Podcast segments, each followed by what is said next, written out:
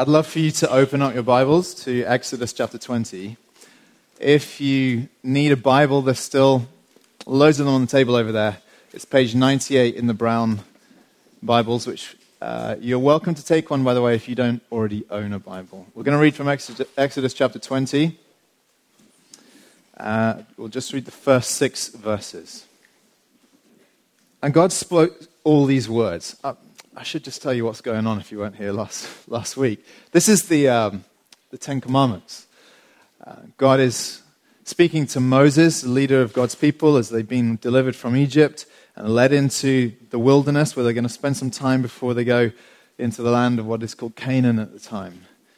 And as God calls the people to be his own, last week one of the things that we were talking about is how this law is more like it's more like wedding vows in the way we understand law these days because it was a covenant relationship. God says, I'll save you so that you can be my people. But if you're going to be my people, then this is how I want you to live.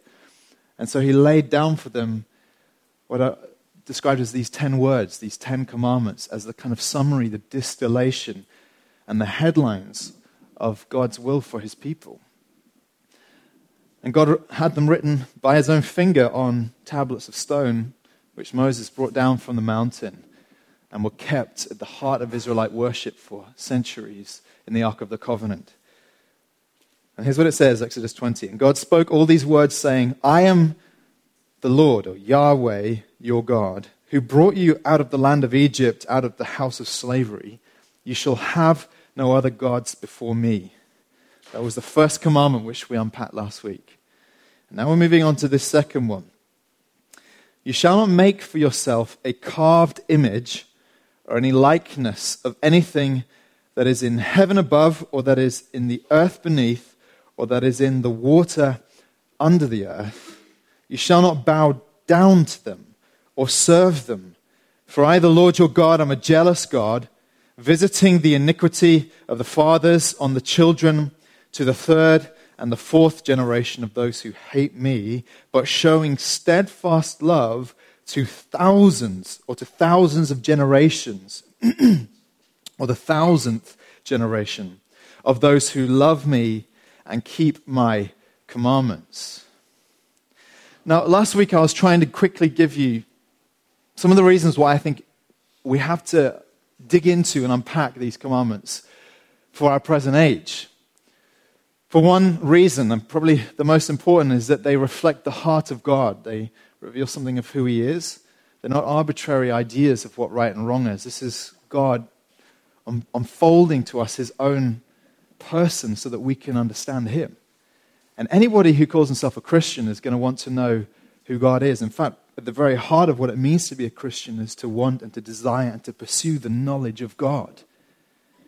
And of course, when you're running away from God, you're closing your mind and your heart to who He is as a person. So when we unpack His law and we start to understand His ways, then we're wanting to turn our hearts over and open them up to who He is as a person, understand His will and His desire. Another reason why these laws are so vital for us is because they, they rescue us. Not in and of themselves, but without God, we have a tendency to wander into reckless and paths of destruction, don't we? We have a tendency to self destruct. We have a tendency to wander away into things which do us no good and to treat ourselves in ways which ultimately don't do us any good. And God's law, though it can't act in and of itself, it has to come to us at the power of His Spirit and sort of melt us, has the potency and the power to, to rescue you to actually call you back from the brink of destruction and to bring you back to a place where you are safe and in his fold. Not, as I said, in and of itself. You have to see how the Lord of God, Lord of God works with the gospel, the good news of Jesus Christ, which I'll try and unfold a little bit for you later. But for some of you, maybe you've been teetering on the edge as though on the edge of a cliff. That you don't feel close to God. And sometimes His law comes to you with such convicting power it's like it cuts in between the motivations and intentions of your own heart and spirit, and you suddenly see yourself in the light of God's word, and you know you have to change. There's a real power to this.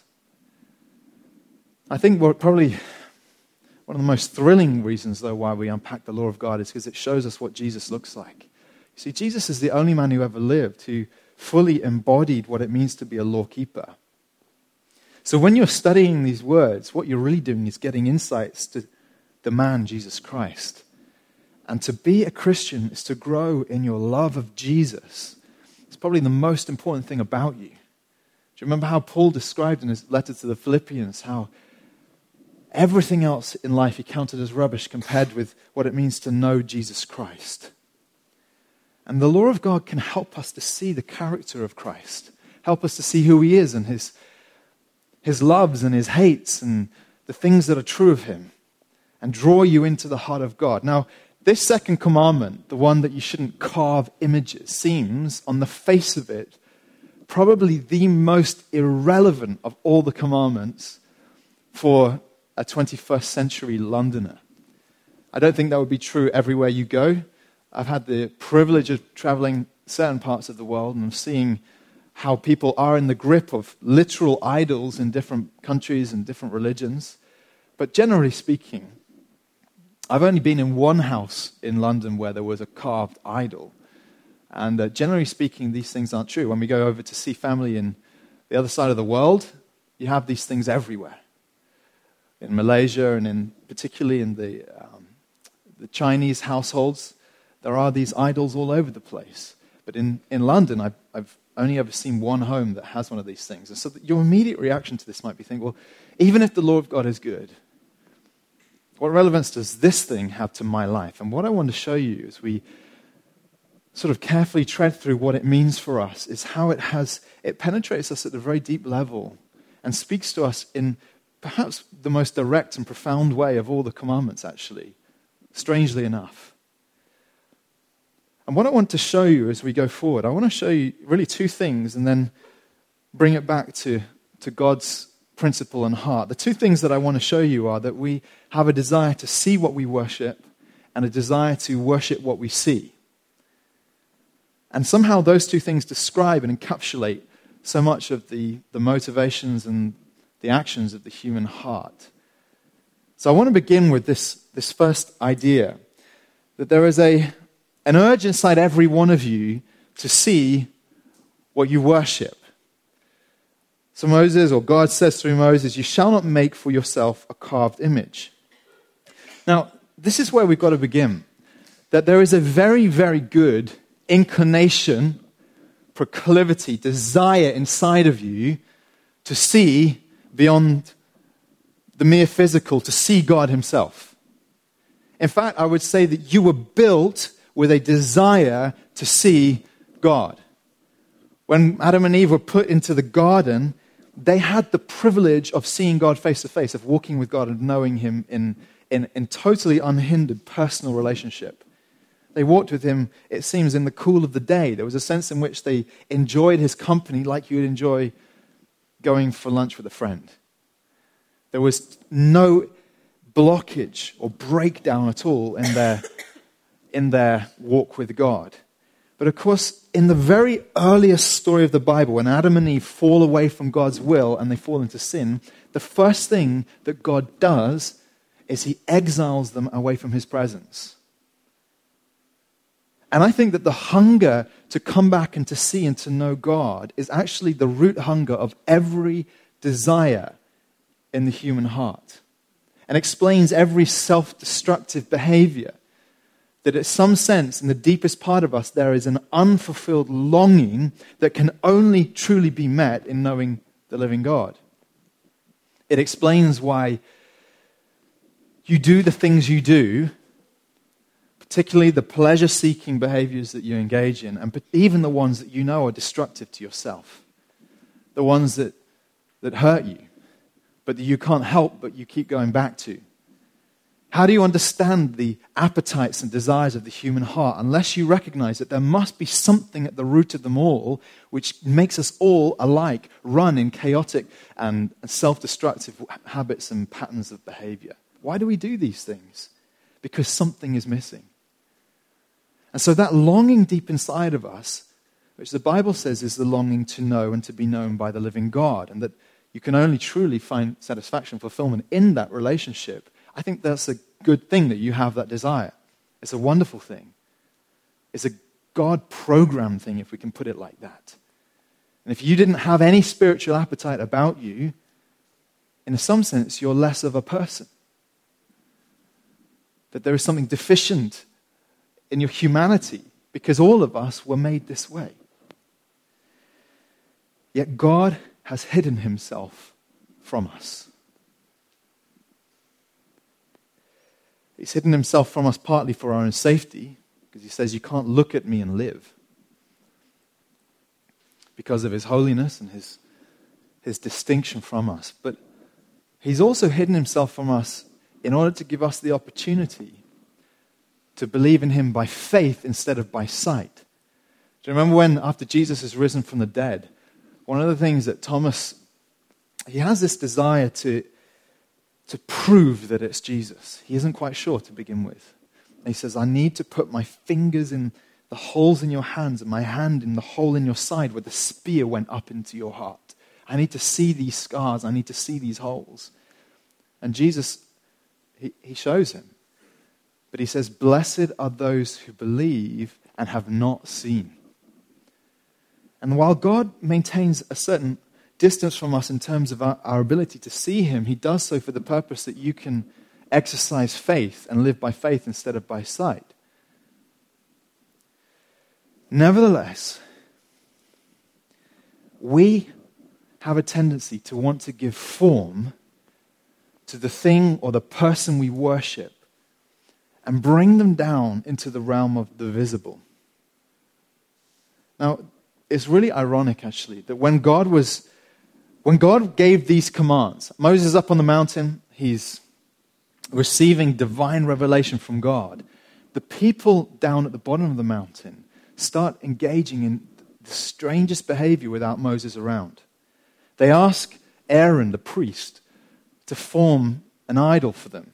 And so he, he collects up all the gold and the jewelry and the stuff which they'd, they'd actually sort of pillaged from the Egyptians. And he melts it all and makes a golden calf. And they all engage in a massive sort of orgy party at the bottom of the mountain. And it's just absolute craziness. They go from worshiping God to absolute self destruction and madness in the space of a few days because Moses isn't around. I mean, it's like childlike behavior, isn't it?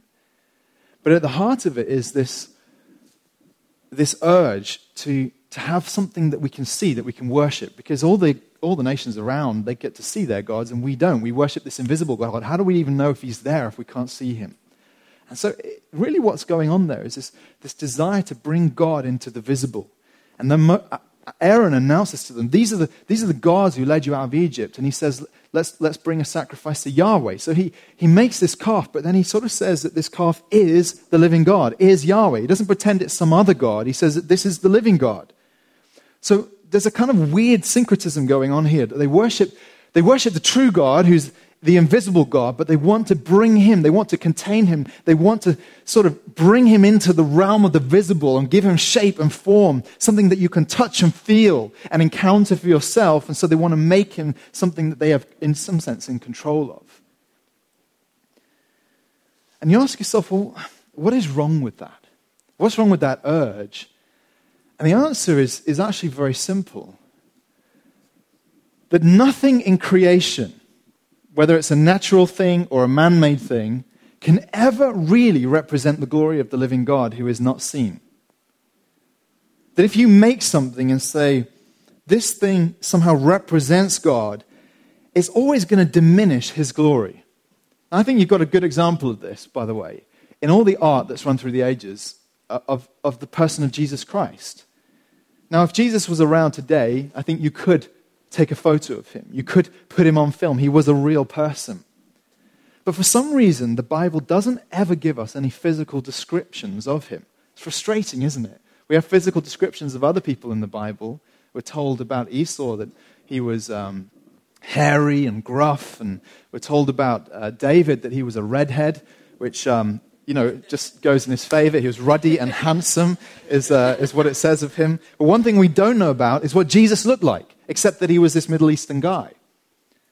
And yet, artists all through the ages have tried to, to, to sort of bring him into the realm of the visible and make him, make him seen, portray him in statues, portray him in paintings. Now, I would ask you, do you think that, that does us good or does it do us harm? Probably the answer is a bit of both. But some of the reasons why, quite obviously, it, it does us harm is because there's a true Jesus who's invisible to us at the moment, seated at the right hand of God. And every time you make an image of him on earth, in some way you are conforming him to a particular idea of who you think Jesus is, and you're actually stripping away some of the truth of who he is. So, for example, almost every image that's ever been painted of Jesus is painted with him with long hair. Which is bizarre because the New Testament says that it is a shame for a man to have long hair because it makes him look like a woman. You can look at what Paul says about that in 1 Corinthians 11. So, why do you think when artists portray Jesus not just with long hair, but also with the most effeminate of features, in some way you're, you're distorting who Jesus is, aren't you? Because you are, you're conforming him to our notion of what he ought to be like rather than the true notion of what he is like. When John sees Jesus in the book of Revelation, John 1, he falls on his face as though dead. I've never seen a piece of art that's made me want to fall on my face when I've looked at a painting of Jesus.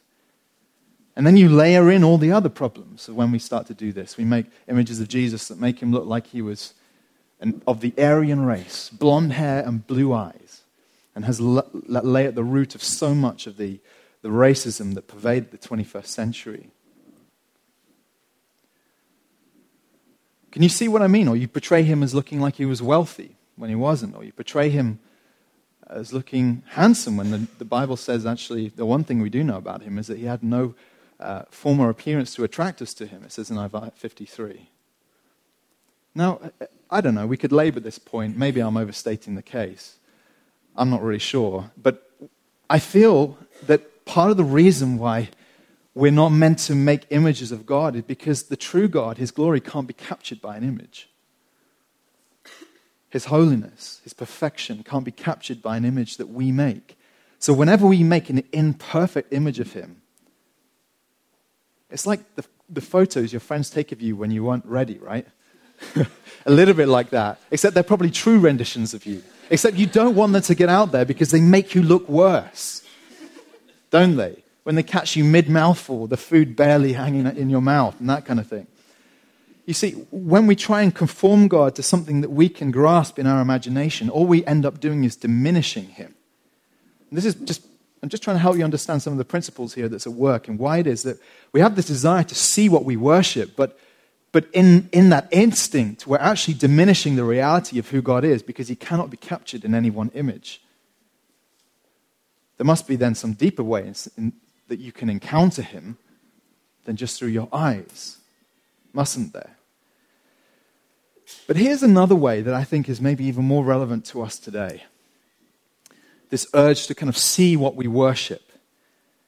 And it's this that we, we have this desire to create an image, and I want to put that in inverted commas an image of God that is detached from His Word as He's shown us who He is. What do I mean? Well, you've first got to ask yourself the question how do we know God?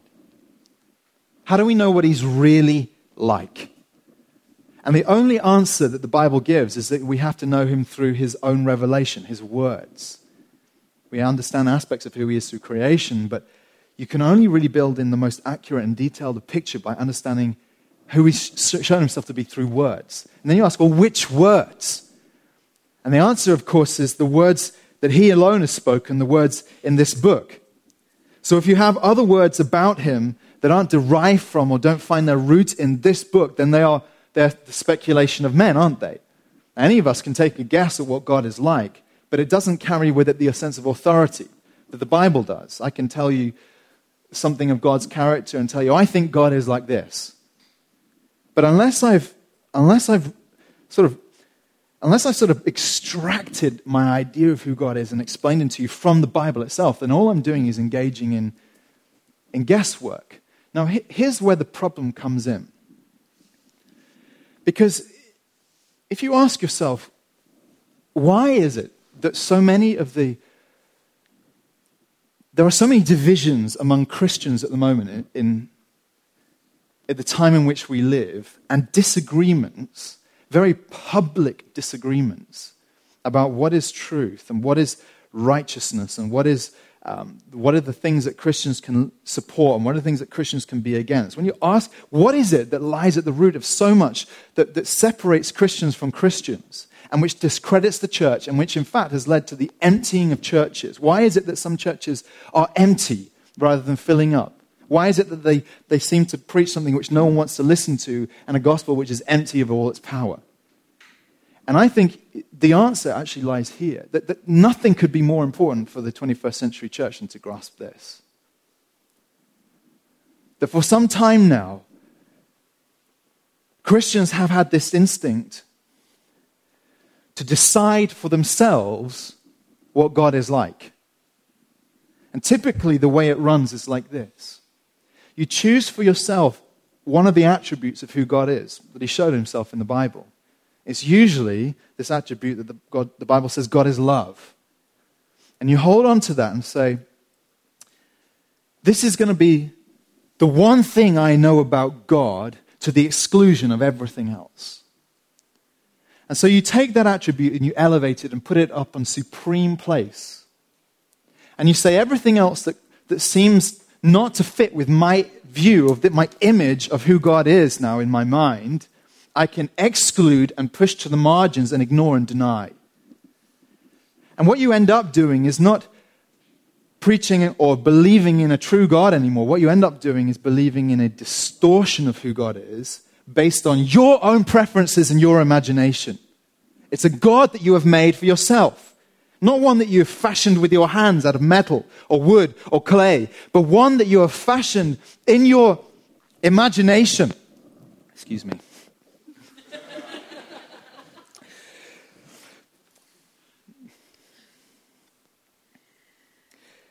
How would you feel if people did that about you? Treated you that way?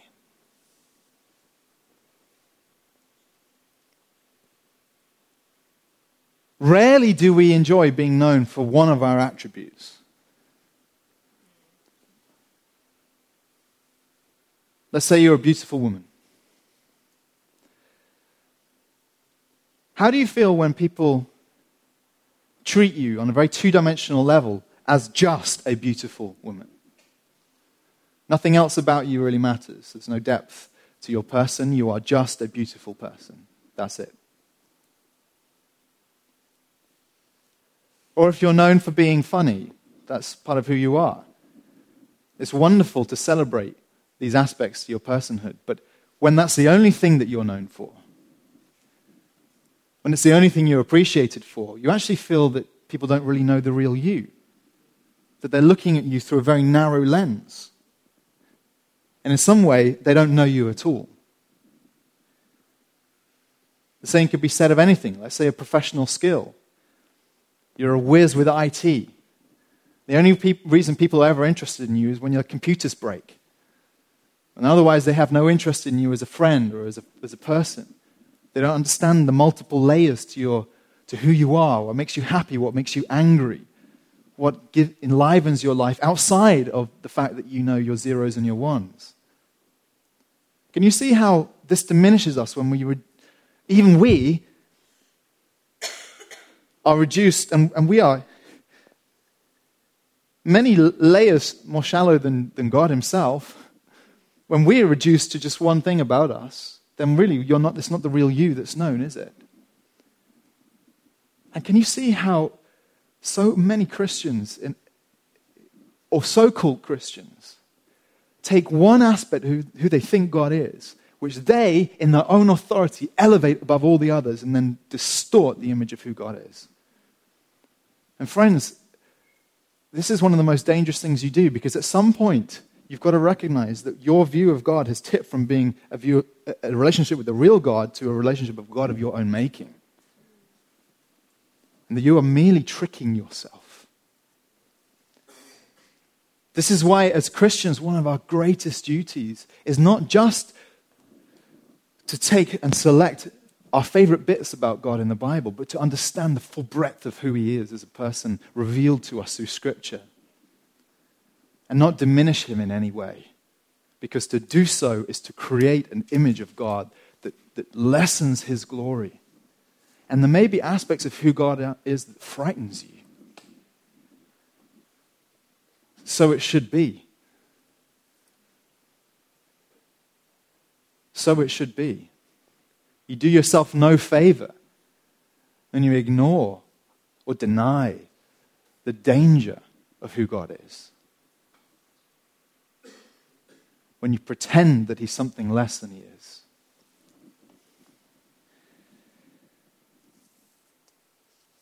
I think the only antidote to this desire to, to see what we worship, to take God and diminish Him into something that we can sort of put, our, put, a, put a handle on and grasp and contain, is that we, can, we must rid ourselves of this urge and rather know Him through His Word. Is the only way that you can know God fully and truly and completely. Not that you can ever know God completely, but that you can know Him truly and in increasing measure. But the other way that we break this command is almost the very opposite thing. It's the urge not to see what we worship, but rather to worship what we see.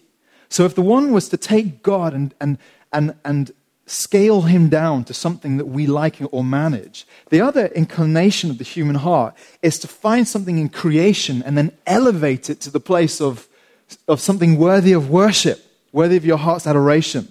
It's our tendency to turn anything in creation into an object of worship, which is what he describes here. So, on the one hand, we, we shouldn't make ourselves a carved image, but he says, or any likeness of anything that's in heaven above, or that's in the earth beneath, or that's in the water under the earth, you shall not bow down to them or serve them. Now, this is related to what we were talking about last week, isn't it? So much so that some people have felt actually that these two commandments are one and the same, but I don't think that's quite the case. But it's related to what we were talking about last week that there is, an, there is a tendency in every heart towards idolatry. But the, the focus of this command has a particular attention upon your eyes for some reason. Now, I want to explain this to you, but I think probably the best way we can do it is to go to Psalm chapter 8, which I think is on page 735. Psalm 8. And I want to show you three things which are true of us, which make sense of what we're talking about here our tendency to worship created things. Here are the three truths that we need to grasp. The first is this that we, as humans, were designed for glory. We seek it, we desire it, we admire it, we worship it. Glory is what fills and re- fills your heart with passion and fire. You may never use the word glory, it may not be part of your vocabulary, but there is something in you that yearns for and resonates with beauty and glory and grandeur in all things. And that is partly because God has made you that way. You see verse 5 of the psalm. It says, Yet you have made mankind a little lower than the heavenly beings and crowned him with glory and honor. You've given him dominion over the works of your hands. You put all things under his feet. And so on. This is why, in every field of human endeavor, there is within us the desire to, to find glory. You know, from things as, as opposite as bodybuilding and engineering, there is the opportunity for glory. You can be the most sculpted physique, or you can be the most brilliant engineer, but you hunger for glory in whatever field you're in. And we hunger to find glory and to find people who are glorious, people worthy of our admiration and worship. It's true of us as humans that there is something in us that, that is glorious and that we love and, and admire about ourselves and about others. It's something that, that resonates in the deepest part of your heart. So we've got to put that idea in place. We were designed for glory. Here's another idea we've got to put in place that there is glory in creation. It's not perfect. But there's things about this world that can take your breath away, aren't there? I mean, absolutely take your breath away. It's true at the microscopic level. Do you remember the first time you had the opportunity to look through a microscope at school at a slide, perhaps of cells, and gaze into the intricacy of what was happening at that level in your body? or the first time you looked through a telescope at the stars or a planet, or gazed into space on a night where there were no streetlights, when you could see into the distant galaxies. And it evokes inside you worship. This is why I think these, uh, you know, the BBC programs like Planet Earth and Blue Planet, they are so wildly popular It's not because they're in some way improving what's out there, but rather because they're representing what's out there more truly, with more accuracy and more detail. And our hearts pump faster, and our, our breath goes shallow when we see the amazing beauty that God has put into creation. He says it in verse 3 and 4 When I look at your heavens, the work of your fingers, the moon and the stars which you've set in place, what is man that you are mindful of him, and the Son of Man that you care for him? He says, Everything you made takes my breath away, such that even mankind looks small in comparison to the things you've made. And then you've got to put in place this third idea. The glory that we see in God's creation is a reflection of Himself in a sense, there's something of the divine that is distilled into the entire universe, but in different ways, in different places and forms. He says it in those first two verses O Lord our God, how majestic is your name in all the earth. You have set your glory above the heavens, and out of the mouth of babies and infants you've established strength because of your foes. So if you were hardwired, with a hunger and a desire to see, find, and enjoy glory. And this world that we live in, in some way, pulsates with the glory of God. It's no wonder then that there is a kind of resonant frequency when your eyes open to the things that are around you. You know what a resonant frequency is? If we put through a sound at just the right tone through these speakers, at the right frequency through these speakers, that same, you know, when you flick a, a, a posh wine glass, not the cheap ones that just go conk, conk, but the posh ones that ring. They have a frequency that they ring at. If you can magnify that sound through the speakers so loudly, the thing will shatter eventually because it will vibrate so violently. And there's something in you that, that vibrates like a resonant frequency with glory in the world that God made because you were made for glory and God put his glory into creation. It's a wonderful thing and it explains all of your loves in life. It explains everything that you run after in life things you desire, the things you hunger for, the loves that you have. It's going, your heart is resonating to certain cues. I think this is why almost every religion has, in some way, extracted some part of creation and elevated it to be an object of worship. And it's true even in our secular world. When you think about what is the dominant sort of religious view of the age, it's naturalistic materialism. Or even if you can put it this way, scientism. It's really the worship of creation. Because you're saying, this is the only thing worthy of my, my devotion and my time and my energy is to study this world and, and this universe in which we live. It's really this glory hunger inside you resonating with God's world. And what does this mean for us in a secular age? Because we don't form and fashion idols, do we, like the Israelites did, even as these, this command was being written? Does that mean that somehow we, uh, you know, as Londoners, have outgrown this urge towards worshipping created things? An urge which has been present in every culture through all of time. Have we somehow outgrown it and gone past it? And I think, no, that would be a very stupid way of thinking, wouldn't it? Because I don't think humans don't really change, do they? we haven't changed. But maybe it's just found in new forms. Think about this with me for a moment. Think about how our economy works. Our economy is powered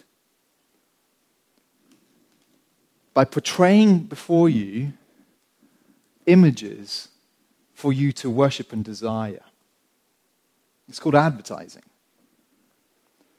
But what it really is, is manipulating the human heart and this glory hunger that was wired into you by God and saying, Look, you've got this desire in your life, and here's this thing that I put before you as an image, and it resonates with your heart to the degree that you now need it and you must have it. It's how all advertising works, whether it's advertising of products or of lifestyles, anything that you can imagine is glory hunger, the yearning, the resonance in you to desire something which will satisfy. And you can't understand the power of these things, how the biggest companies on the planet can be driven by advertising and, and, and funded by it unless you realize that they are tapping into this most basic of human urges, the desire to make images and to worship them. So you look at, you look at us and we think we're so clever and so sophisticated, don't we? Because we're not, we're not captured by these sort of carved idols that we have on shelves in our homes. But then you, you start to look a little bit deeper at all the endeavor and the work that drives everybody to get out of bed at the crack of dawn and go and do their, do their penance and do their worship at the desk and before the computer in order to, in order to appease the God of what they can fill their life with through what has been told them. This is the good life. This is the life that you need. This is the holiday you need. This is the possession you need. This is the education you need. This is the career you need. This is the product you need that will fill that glory hunger and satisfy you forever. Can you see how we're no more engaged with reality than any culture that's ever lived? Because we're not, we're not immune to this longing to worship images. Think about how social media works these days. I don't think it's any coincidence that the most, the fastest growing and the most powerful of all the social media um, options is the image based one. Because there is, there's a worship thing going on in your heart, isn't there, that comes through your eyes. And I'm trying to help you to see, friends, that this learning, this yearning to worship what we see explains so much of the things we do, the things we run after. And what does that mean for you as a Christian? How can you live in a glory infused world, a world that's filled with the glory that God put into it, and yet survive the urge to, in some sense, worship the things around you. How do you do that? Well, one level we can answer this that you've got to understand that there are two ways of, of reacting to the glory that's everywhere around you in creation. That you can either view these things as destinations or as signposts. If you see created things as a destination, what that means is that the images around you that stimulate your desires but lie to you by telling you this will fulfill you, you have to recognize that those things cannot be the ultimate thing worth living for.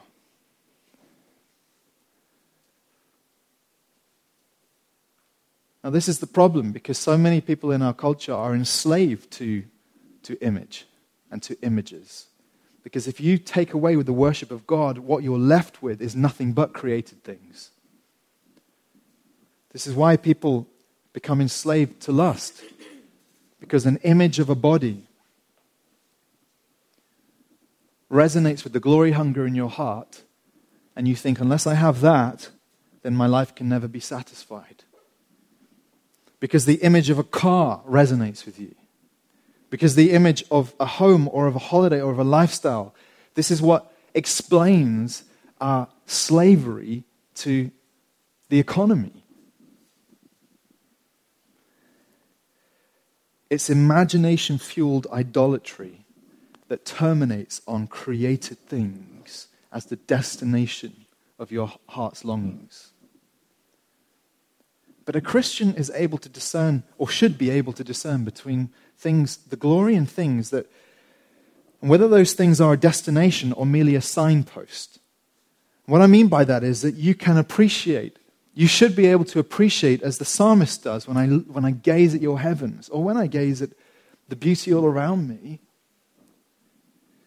I can appreciate these things, but recognize that it's a glory, it's the glory of God that is infused and that bleeds into the things that He made, because in some way, everything in creation reflects an aspect of who He is.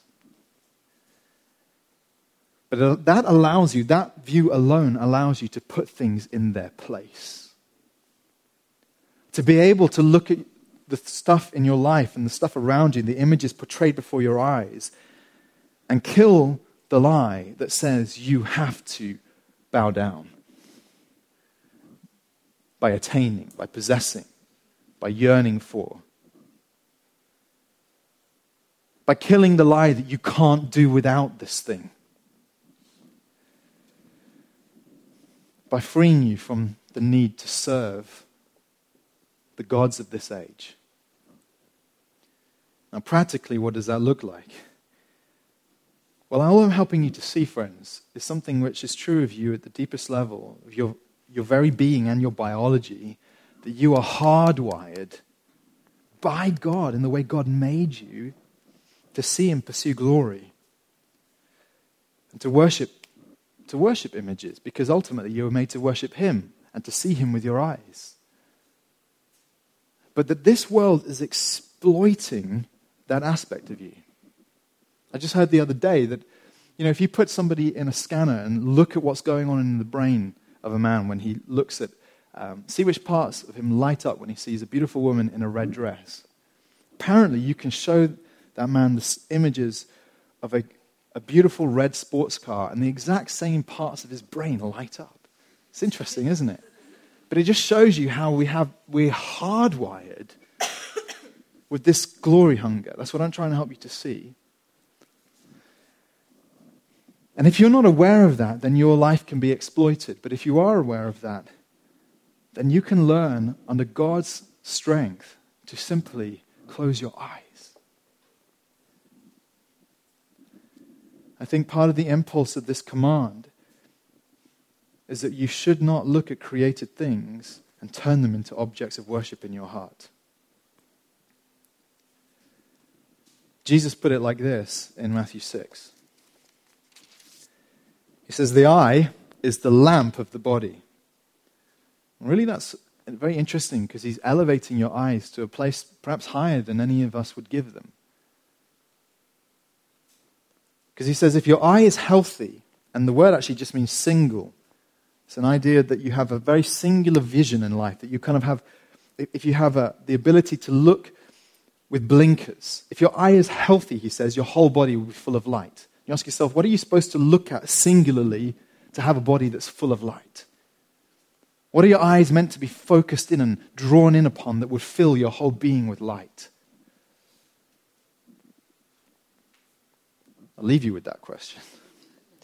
Because then he says, if your eye is bad, and the opposite of being a single, healthy eye is an eye that darts around, looking, looking from left to right for the glory in created things. If your eye is bad, your whole body will be full of darkness. If then the light in you is darkness, how great is the darkness? He's describing a kind of emptiness and a dullness of life and of spirit that comes when your eyes are consumed only with the things around you, created things rather than the life that is full of light and joy when you have a singular eye that is fixed on the living God. It's interesting that immediately he says, No one can serve two masters, for either he'll hate the one and love the other, or he'll be devoted to the one and despise the other. You cannot serve God and money. So interesting, isn't it? How he, he pairs these things together. The healthy eye is the eye that looks to God and serves him. The unhealthy eye is the eye that looks to things, created things, and serves them.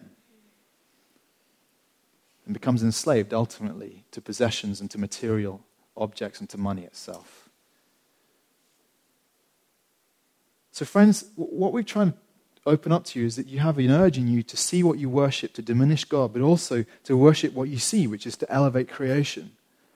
And this explains what's bad in religion and what's bad in society.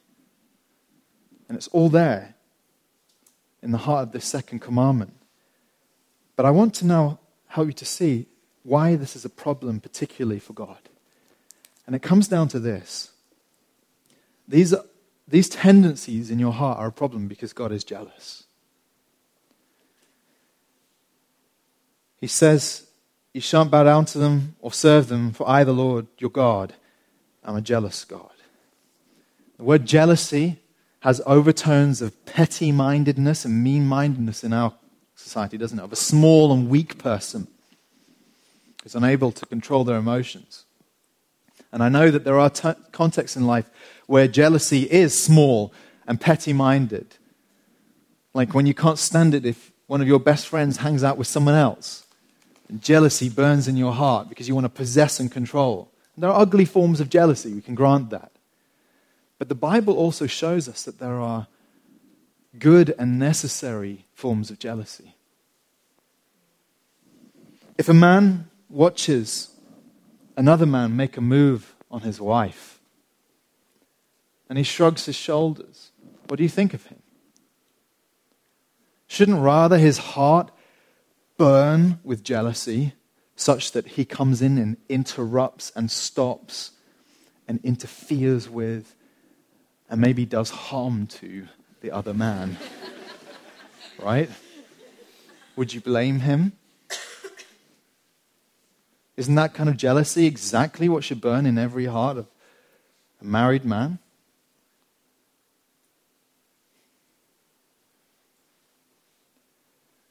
So there are good forms of jealousy. As a parent, when you give your child a gift, you know, if you give your, if you give your, your child a PlayStation, for example, and that child is no longer interested in spending time with or talking to you and is more interested in spending time with that gift, then what starts to bubble up in your heart as a parent is a form of jealousy, a good form of jealousy. I'm jealous for the love of my child, that he's become wrapped up with the gifts rather than with me. So when God says to his bride, his church, his people who he has covenanted to himself, I'm a jealous God. It means, in the simple sense, that he doesn't want you to adore things more than you adore him. Anything. Anything in your life. Maybe your spiritual sickness, if indeed you, you sense that you are spiritually sick, is because you have loved something more than God. And God says, I'm a jealous God.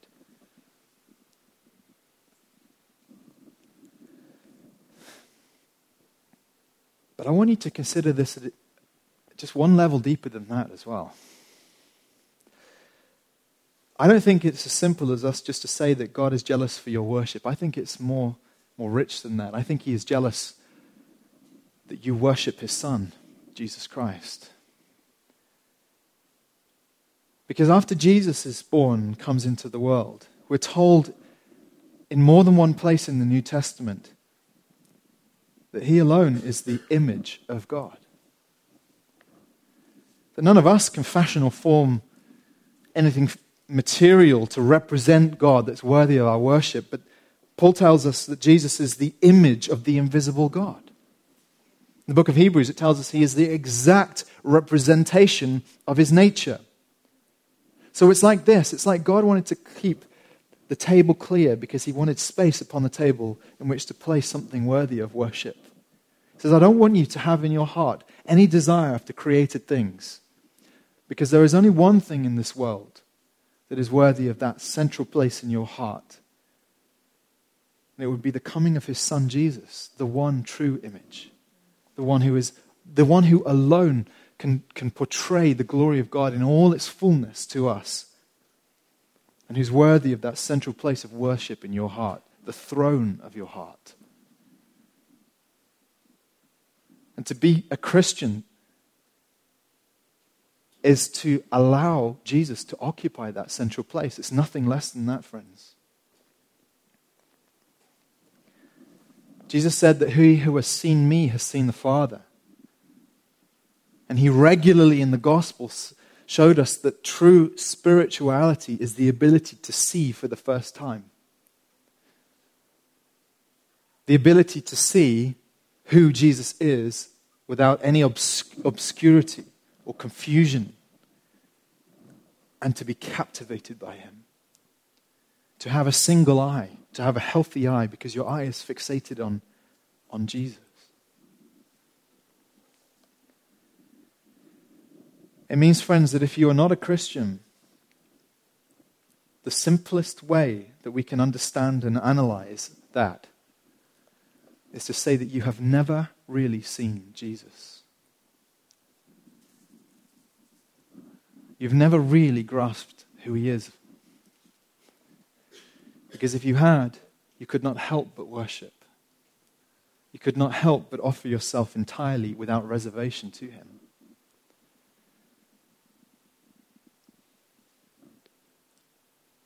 But it means the flip side of that is that true spirituality, the kind which ought to characterize all of us as we want to grow in love with God and in the center of His will, is learning to see Jesus more clearly. In Hebrews 12, it puts it like this Let us lay aside every weight and sin which clings so closely. Let us run with endurance the race that is set before us, looking to Jesus, the founder and perfecter of our faith, who, for the joy set before him, endured the cross, despising the shame, and is seated at the right hand of the throne of God. Which means that, friends, it's not merely looking at Jesus as a person that captures and captivates our hearts and frees us from our slavery to created things. It's also looking at him in the light of what he's done for you. Looking at him in the light of the fact that he gave himself on the cross. And that his blood was poured out to bring freedom to you from the slavery to creation, that you might worship him that he might forgive you of your sin, that he might redeem you, to know him and to have your heart filled with a glory that is true and that is pure and that is everlasting.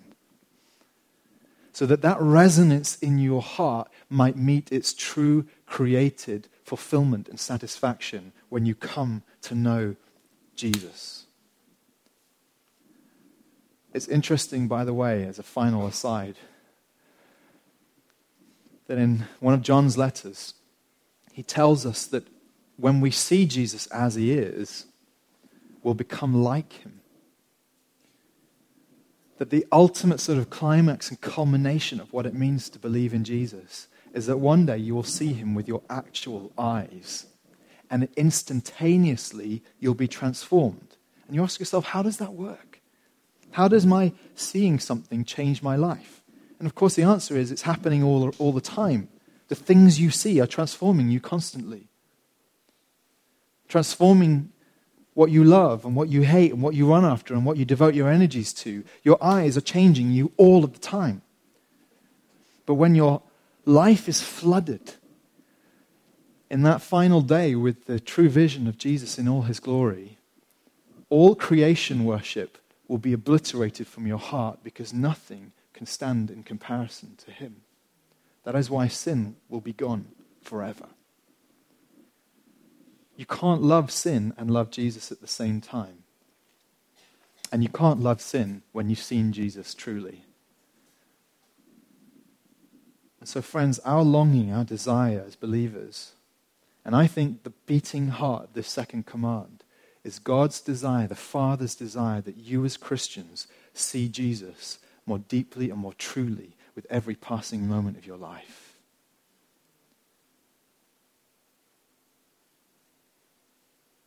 I want us to spend some time just meditating on that in the quiet. The guys are going to come up in a moment and lead us in some worship, but I think it's right that we all respond to God very personally. Because I think when we look in our own hearts, there's not a one among us who can't think of the ways in which our hearts become captivated by created things, or indeed the the way in which we diminish God to something manageable, something we like. And God wants you to be, these things to be obliterated from your soul. He wants you to see Jesus. Why don't we bow our heads and let's pray together?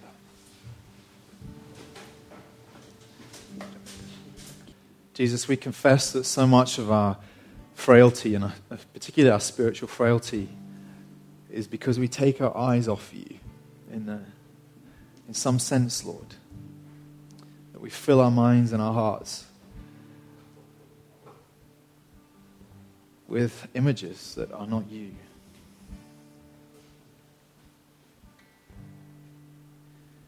And Lord, we want to be people who have a single eye We pray, Lord, that you'd help us to see you and your glory, to run with endurance the race that's set before us, looking to you, looking at you, the one who endured the cross, who took our shame away when you bled there. Lord, as we confess our sin to you now, we pray, Lord, would you come and breathe fresh grace to our lives, that we might run with more vigor and more strength in the days to come, that we might love you more passionately that we might conform every part of our lives and of our will and of our decisions to your perfect will as we seek to live lives that are in honor of you, as it were, bowed down before you, completely surrendered to you. I pray, Lord, for those who don't know you, Lord, who are not Christian, who are wondering, who is this Jesus? I pray you begin to show aspects of who you are. They know how to seek you and how to find you, Lord.